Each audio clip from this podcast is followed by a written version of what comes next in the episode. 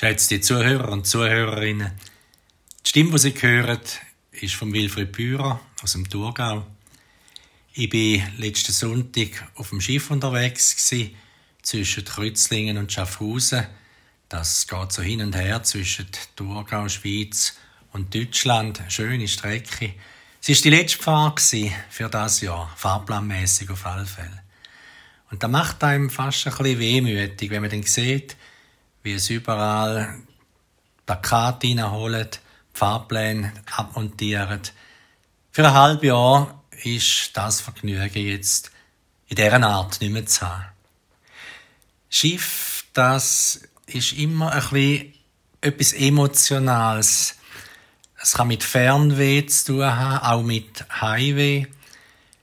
Wir sind, meine Frau und ich, kürzlich in Hamburg und können dabei sein, das Hafenfest eröffnet worden ist, mit einem Gottesdienst. Das war eindrücklich. Das ist halt zur Sprache was es kann heissen für die Leute, die drei, vier, fünf Monate unterwegs sind. Das ist ihr Beruf, von dem leben sie.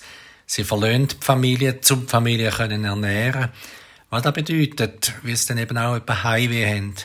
Das Fernweh von der einen, die eine Kreuzfahrt machen oder sonst unterwegs sind mit dem Schiff und das Highway von den anderen, die halt arbeiten müssen. Das kommt dort näher zusammen.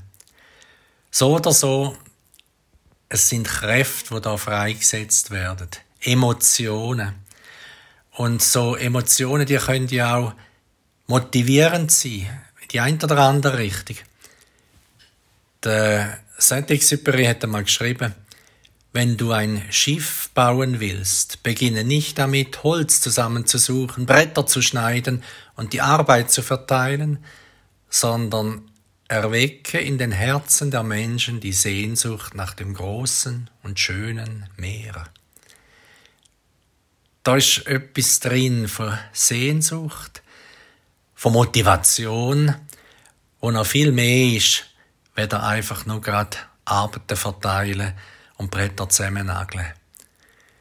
Ich wünsche Ihnen, liebe Zuhörerinnen und Zuhörer, etwas von dieser Motivation, wo aus einer anderen Welt letztlich kommt, aus einer anderen Perspektive, auch für den heutigen Tag. Auf Wiederhören miteinander.